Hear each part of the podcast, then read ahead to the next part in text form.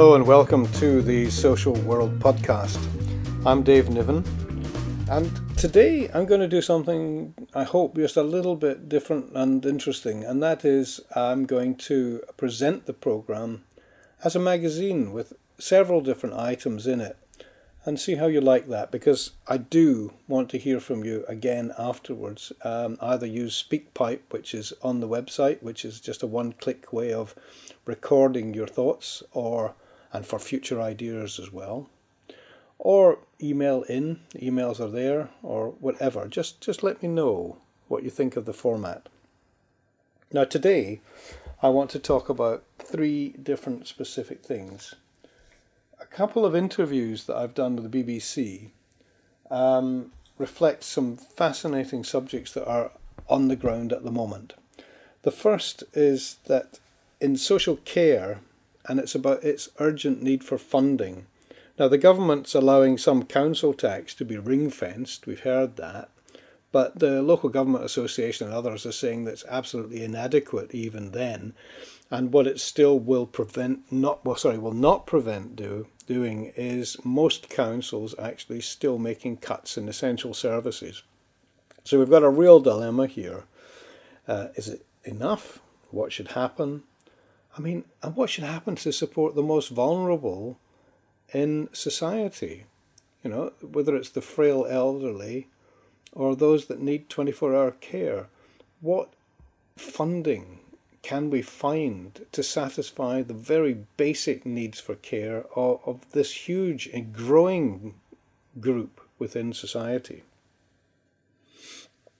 Now, the second interview reflects the dilemma of finding out that uh, perhaps a member of staff has participated in some inappropriate activity, not enough to make it a criminal offence, but enough to worry others as to their behaviour and how you actually go about that. And the the story was about the uh, council in um, North Somerset, at which a particular member of staff was found to have some fairly uh, inappropriate uh, messages um, on their Facebook page concerning um, teenage girls. So we'll have a, a look at that and a listen to that.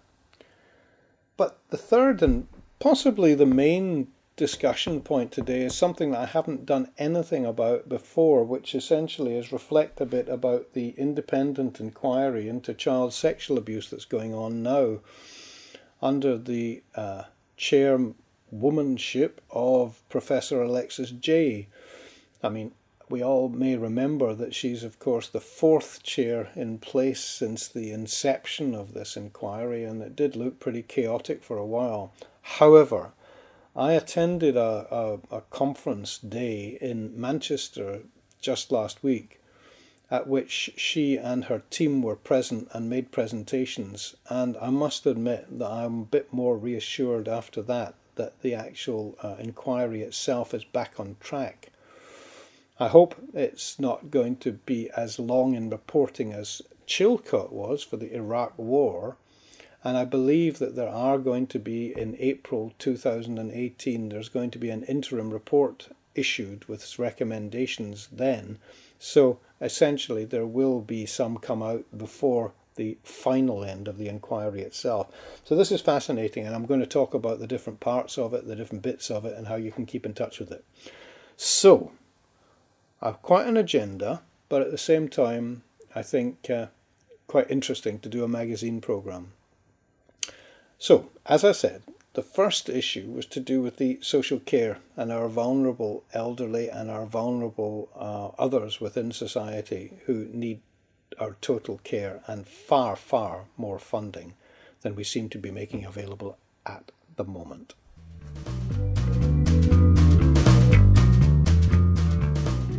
Well, David Niven, as I said, is here this morning. A great name, by the way, David. It just shows you're over 25. Yeah, it does show I'm over 26. um, so, David, uh, tell me, uh, the, the crisis in social care is not really a, a, surprise, is it? Could councils have prepared for this better? Um, I'm, I'm not sure about that question because obviously they've been trying to struggle with all the various um, austerity measures that have been demanded of them as well. It's not just obviously health, but this particular one focuses on that. What I would say, though, is that it's unfortunate because the most the, the most vulnerable people in society often are the poorest as well, and they often live in areas where there is a, a much reduced council tax. Some of the more north the northern authorities, for example, where the actual amount of money that the authorities take in is far less because the council tax is smaller for uh, for them, and therefore it's a double whammy. If you see what I mean, mm. the most vulnerable getting punished in the most vulnerable areas. So, I mean, there's that. But also, we do hope, don't we, that the people who uh, enticed us to vote for Brexit weren't lying to us. Because one of the promises that millions of people decided to vote for Brexit on was 350 million pound a week, because that's what we pay the European Union, and that would go straight into the National Health Service. I remember that vividly mm. as a promise, and, and you know everybody was quite excited about that because it certainly felt that that would sweep away an awful lot of the problems. And if you couple that with the fact that we're sort of 13th out of the top 15 European countries in terms of the amount of spend that we have on health and social care, I mean, we're way back in the first place anyway. So it's a whole combination of things that is going to make big, big problems for the National Health Service. And and do, do you think it is the, the attitude of of the National Health uh, Service now that that much of of, of the care uh, is is is handed on to social workers now? It's handed on to the social care of councils now. Oh, of course, yes, because I mean they're dedicated to protect the most vulnerable, and they the, the, the rising elderly population and the rising elderly frail population, um, because of obviously people living much longer, etc., and and being maintained much longer because of the better health care that can be available to them. I mean, yes, I mean because that that just means that the the caseloads of social workers working in that particular area are growing and the amount of money to pay social workers to get any extra in to actually do it is disappearing.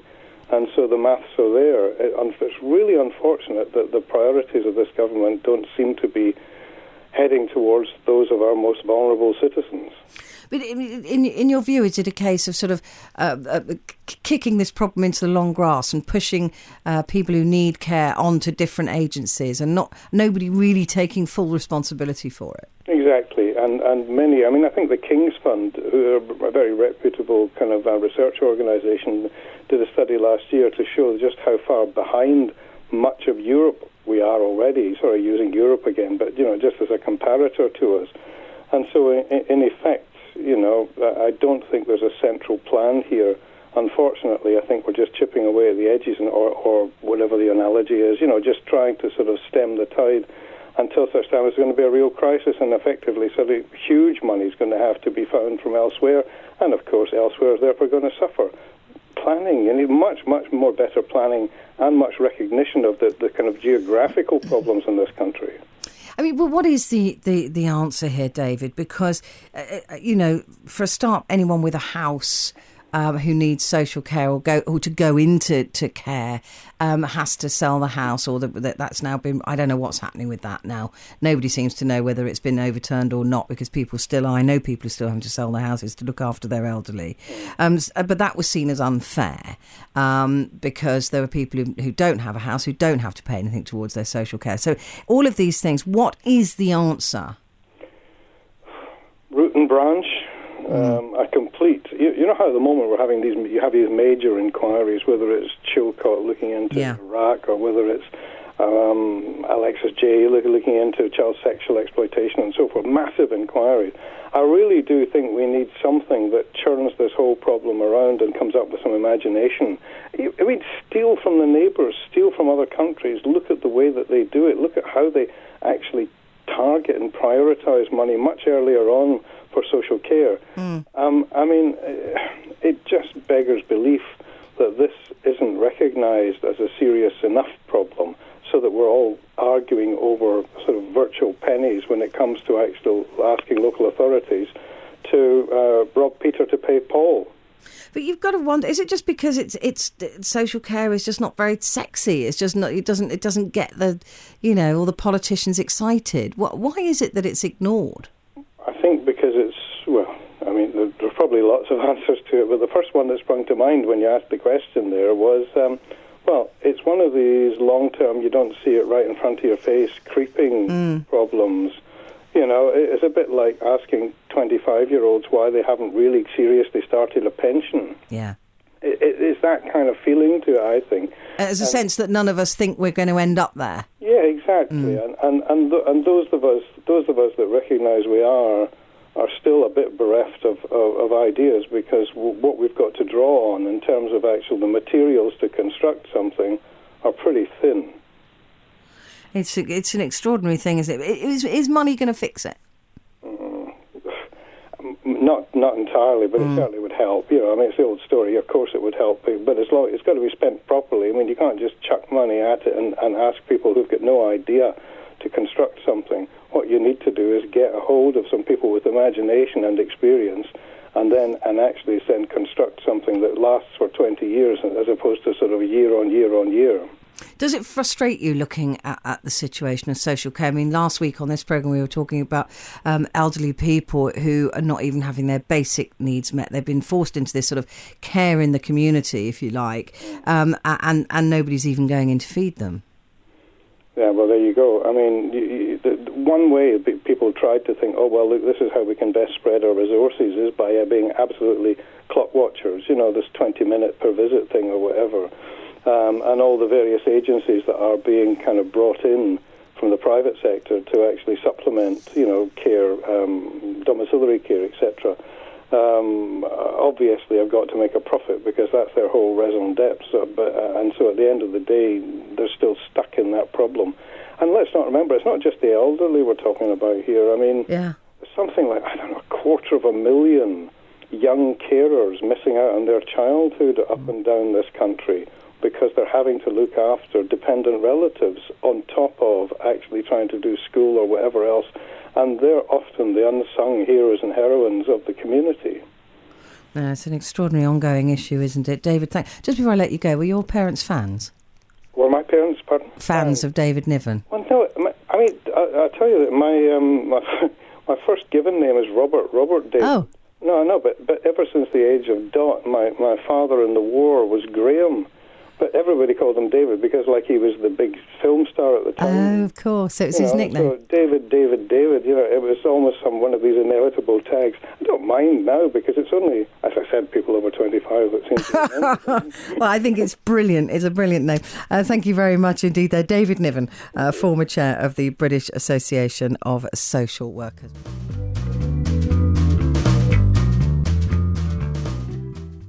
All right, so we're into the second interview now, which is about um, finding out that a member of staff has behaved in an inappropriate way, the dilemma of dealing with that, how one authority, North Somerset in this case, did, and uh, what people are talking about. So let's have a listen to this.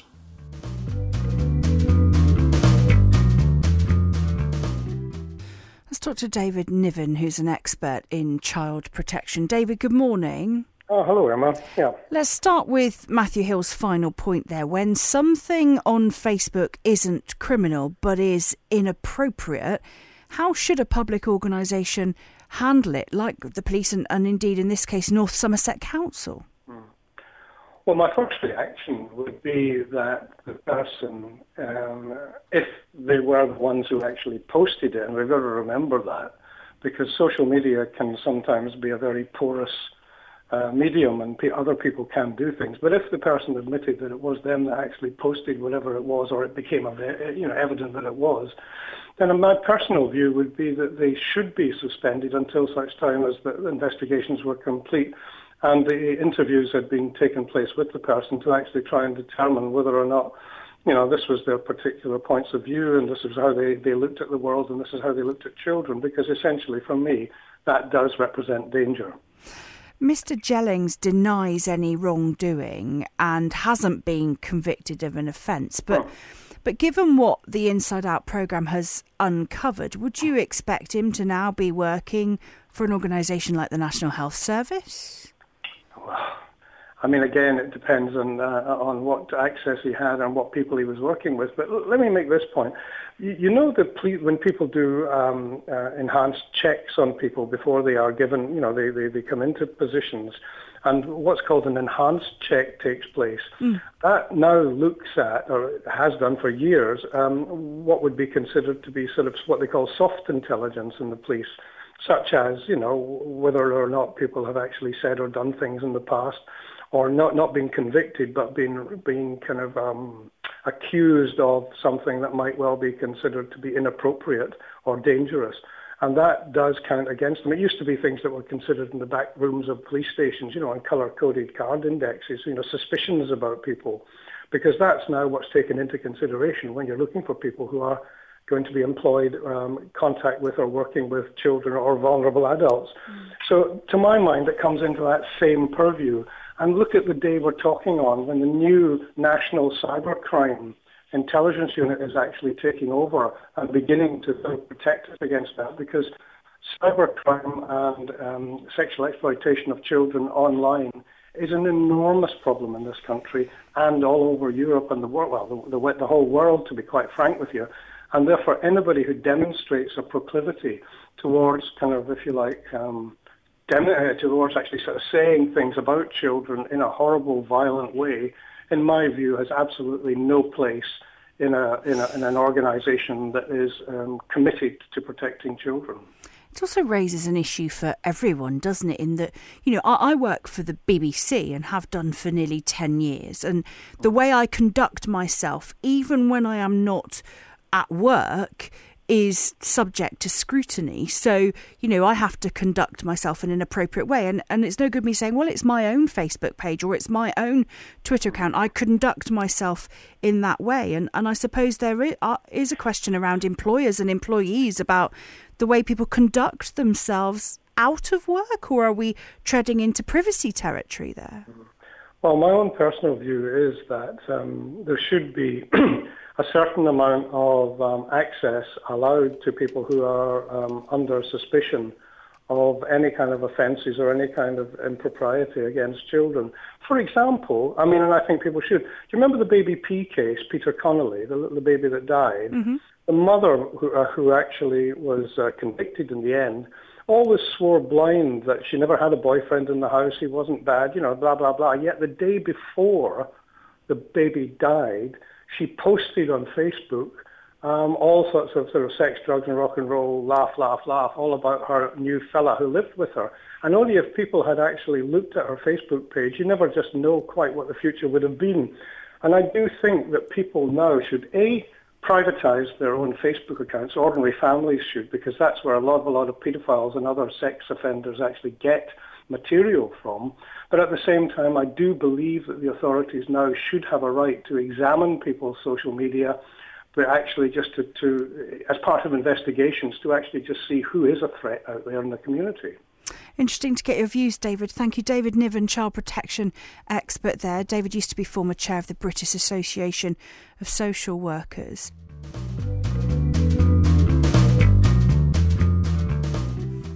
Right then. Well, we have their moral, criminal, ethical issues, and um, there'll constantly be questions like that being asked about those that we allow to be part of the safeguarding landscape.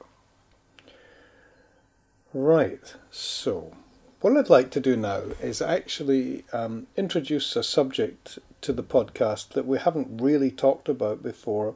I'm hoping too that we can get some um, interviews with the people involved in this um, as time goes by. And that's the independent inquiry into child sexual abuse. Now, this um, conference that I went to about it took place last week in Manchester. And the people involved were Professor Alexis Jay, who's leading the inquiry, and her core team, um, who were present as well, explaining the three different particular uh, core issues of the inquiry. Um, it, so it, the issues, projects, they've got three. Now the first one is what they call the Truth Project. Now the actual inquiry was set up to look at the ways that organisations in England and Wales may have failed to protect children from sexual abuse in the past. And so they felt that they needed something innovative and uh, attractive enough to survivors and victims of abuse who may well not have wanted to give public testimony but still wanted to talk about what happened to them. And so this Truth Project was set up as a way of listening to people who were sexually abused as children in order to understand what happened in the past and what organizations that they were involved with at the time was how they responded so that we can learn lessons for the future. So I think it's a very good thing, this Truth Project. And so it gives them an opportunity to share their views and it's confidential. And that is the crux. So all support is available both pre the, the, the the interview, if you like, and after the interview as well, in terms of counselling, support, and just general kind of um, arm around the shoulders, as well as kind of any um, issues that have been brought up. The only caveat that they have is that if a disclosure is made that concerns a, a, a child who's still alive and being cared for, obviously they have to notify the authorities immediately to look into that. So that's the basic kind of thing about the Truth Project. And um, the second one, and the second project, the core projects of the, if you like, that the inquiry is looking into, is called uh, the Public Hearings Project, and that essentially will look like a conventional inquiry with uh, with panels and boards and so forth, um, where witnesses come forward, they're asked questions, they give evidence, and it's on oath and they are subject to cross examination because this essentially is an inquiry with teeth that can not only compel people to come and give evidence, but will have a the, the, will have a, a great deal of weight in any pronouncements that come after that.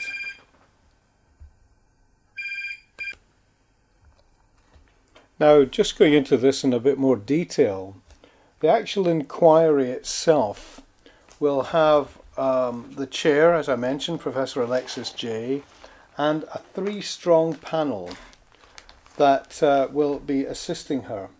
But it's also supported by a victim and survivors consultative panel, um, in which I think it's about seven people who all are victims and survivors of abuse have come together and um, will give independent advice. They are not compelled um, to do anything except for say what they think and say what they see. And I think that's a very refreshing um, attitude to take. Now, generally speaking, the inquiry will um, have four, as it says, I'm reading now really, four thematic strands that the focus of their work. The first is cultural, looking at the attitudes and behaviours and the values within institutions that prevent us from stopping child sexual abuse. They'll look at the structural side of things, therefore, the legislation, the governance, and the organisational frameworks between institutions. They'll look at the financial side, the funding and resource arrangements for relevant institutions and services, and Finally, they'll look at the professional and the political, focusing on the leadership, professional practice issues for all of those who actually work or volunteer in these relevant institutions. And there are many institutions who will be under the microscope for this inquiry, ranging from charities with who, with either who have or who had residential responsibilities for children and young people, um, various church organizations from the big to the small, um, local authorities, providers of um, care, and many others, including, interestingly enough, all the inspection organizations that um, have as part of their remit to actually look into child sexual abuse. And so, effectively, we're going to have a particularly wide landscape and therefore it will take quite some time. And as I said in the introduction, I think that the um, preliminary recommendations coming out in about April 2018 will be welcome because otherwise it could just drag on for years and years and years and finally people might forget what the whole thing was about in the first place. Now, the third um, particular core project that's taking place is that of a research project.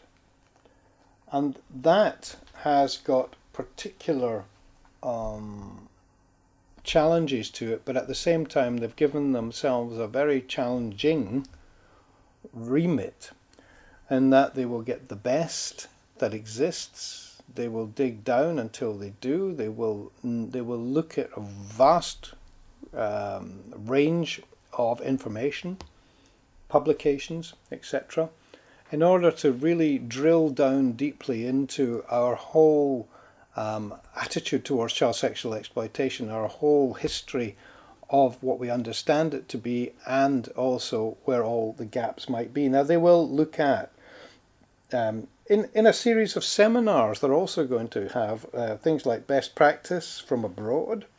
They're going to look at the victims' experiences. They're going to look for at the criminal justice system and how it deals with victims and survivors. They're going to look at social and political narratives. And finally, they're also going to look at the health aspects um, and how the entire health service responded to both individual and collective victims and survivors of abuse. And as I said, the inspection reports will be scrutinised and researched, and the uh, inspectorial organisations are going to be scrutinised themselves. So, a very, very wide framework here. Now, I mentioned the Victims and Survivors Consultative Panel. Most definitely, they are. Um, they made a presentation at this conference. Two very brave and interesting um, people who had been survivors of um, quite severe abuse themselves but now, the way that they were taking on their responsibilities, the way that they were seeing themselves as advisors, the way that they felt that they could be part of making a difference, part of making a change, I think was excellent. And also, to be fair too, they rebutted a lot of what they called misunderstandings in the media about um, arguments and disagreements and rows within the victims and survivors community, they felt that had been over egged, over exaggerated, and that now the inquiry had settled down and was working well together. And we were looking forward to their input, and they were looking forward to their input in a, a period of calm, as opposed to what could have been called a period of chaos, as the first year or so of the inquiry demonstrated quite a lot of public um, misgivings. So, what can we do? What can we, those of us that are involved in this work, as well as those of us that have got an interest in learning about this work, what can we do? Well, the inquiry is actually committed to having a, an outcome by, well, certainly substantially by 2020 But as I said, there will be interim reports published, the first of which I believe is in the spring of 2018. And people can get involved still. There will be helplines. There's a website which is www.iicsa.org.uk, which I'll put on the uh, text side of the podcast. There's an information line 0800 917 1000. There's an email, contact at iicsa.org.uk, and you can even write to them. But what I do suggest is that you trust them more. That's how I felt. I wasn't sure as to whether or not all the initial chaos in this inquiry had led to such a weakening of the structure and a weakening of the credibility that a lot of people would be finding it very difficult to come forward with any kind of true trust. But after that presentation in Manchester, I felt far more reassured. And just to remind ourselves that that's independent of government, it covers England and Wales either only, but that's quite big in itself. It's allowing victims and survivors to actually share their experiences, which is a, a first in the Truth Project. They're going to make regular feedback reports. They're going to ask for information from as wide a network as they possibly can, and that means you. And it's mainly to do with institutional abuse, yes, but it also can involve cases that were reported but people felt were never acted on properly. That can be looked into as well. So it's big, it's ambitious, it doesn't have an absolute finite date, although they've got some target times. And although they can't actually prosecute and convict people on a criminal basis, they or they, they and they can't you know get involved with compensation. It still has a very substantive remit in terms of both credibility responsibility and in terms of the power of the outcomes that they make. So I'm going to constantly give you an update on this, but um, it's going to last for quite some time. And I think the good thing to do now would be to get some guests on uh, who are actually participating on the um, staffing side of the inquiry and actually take regular updates from them. So for now, thank you very much indeed for listening, as usual. Thank you to um, Alba Digital Media for the technical support in uh, making this podcast. And please keep coming back with these ideas, feedback, and, and thoughts about the podcast because it's yours as much as mine. And although I greatly enjoy doing it, I'm always wide open to suggestions as to how we can actually improve things. Maybe this magazine format is it. Anyway, until the next time, thanks for listening.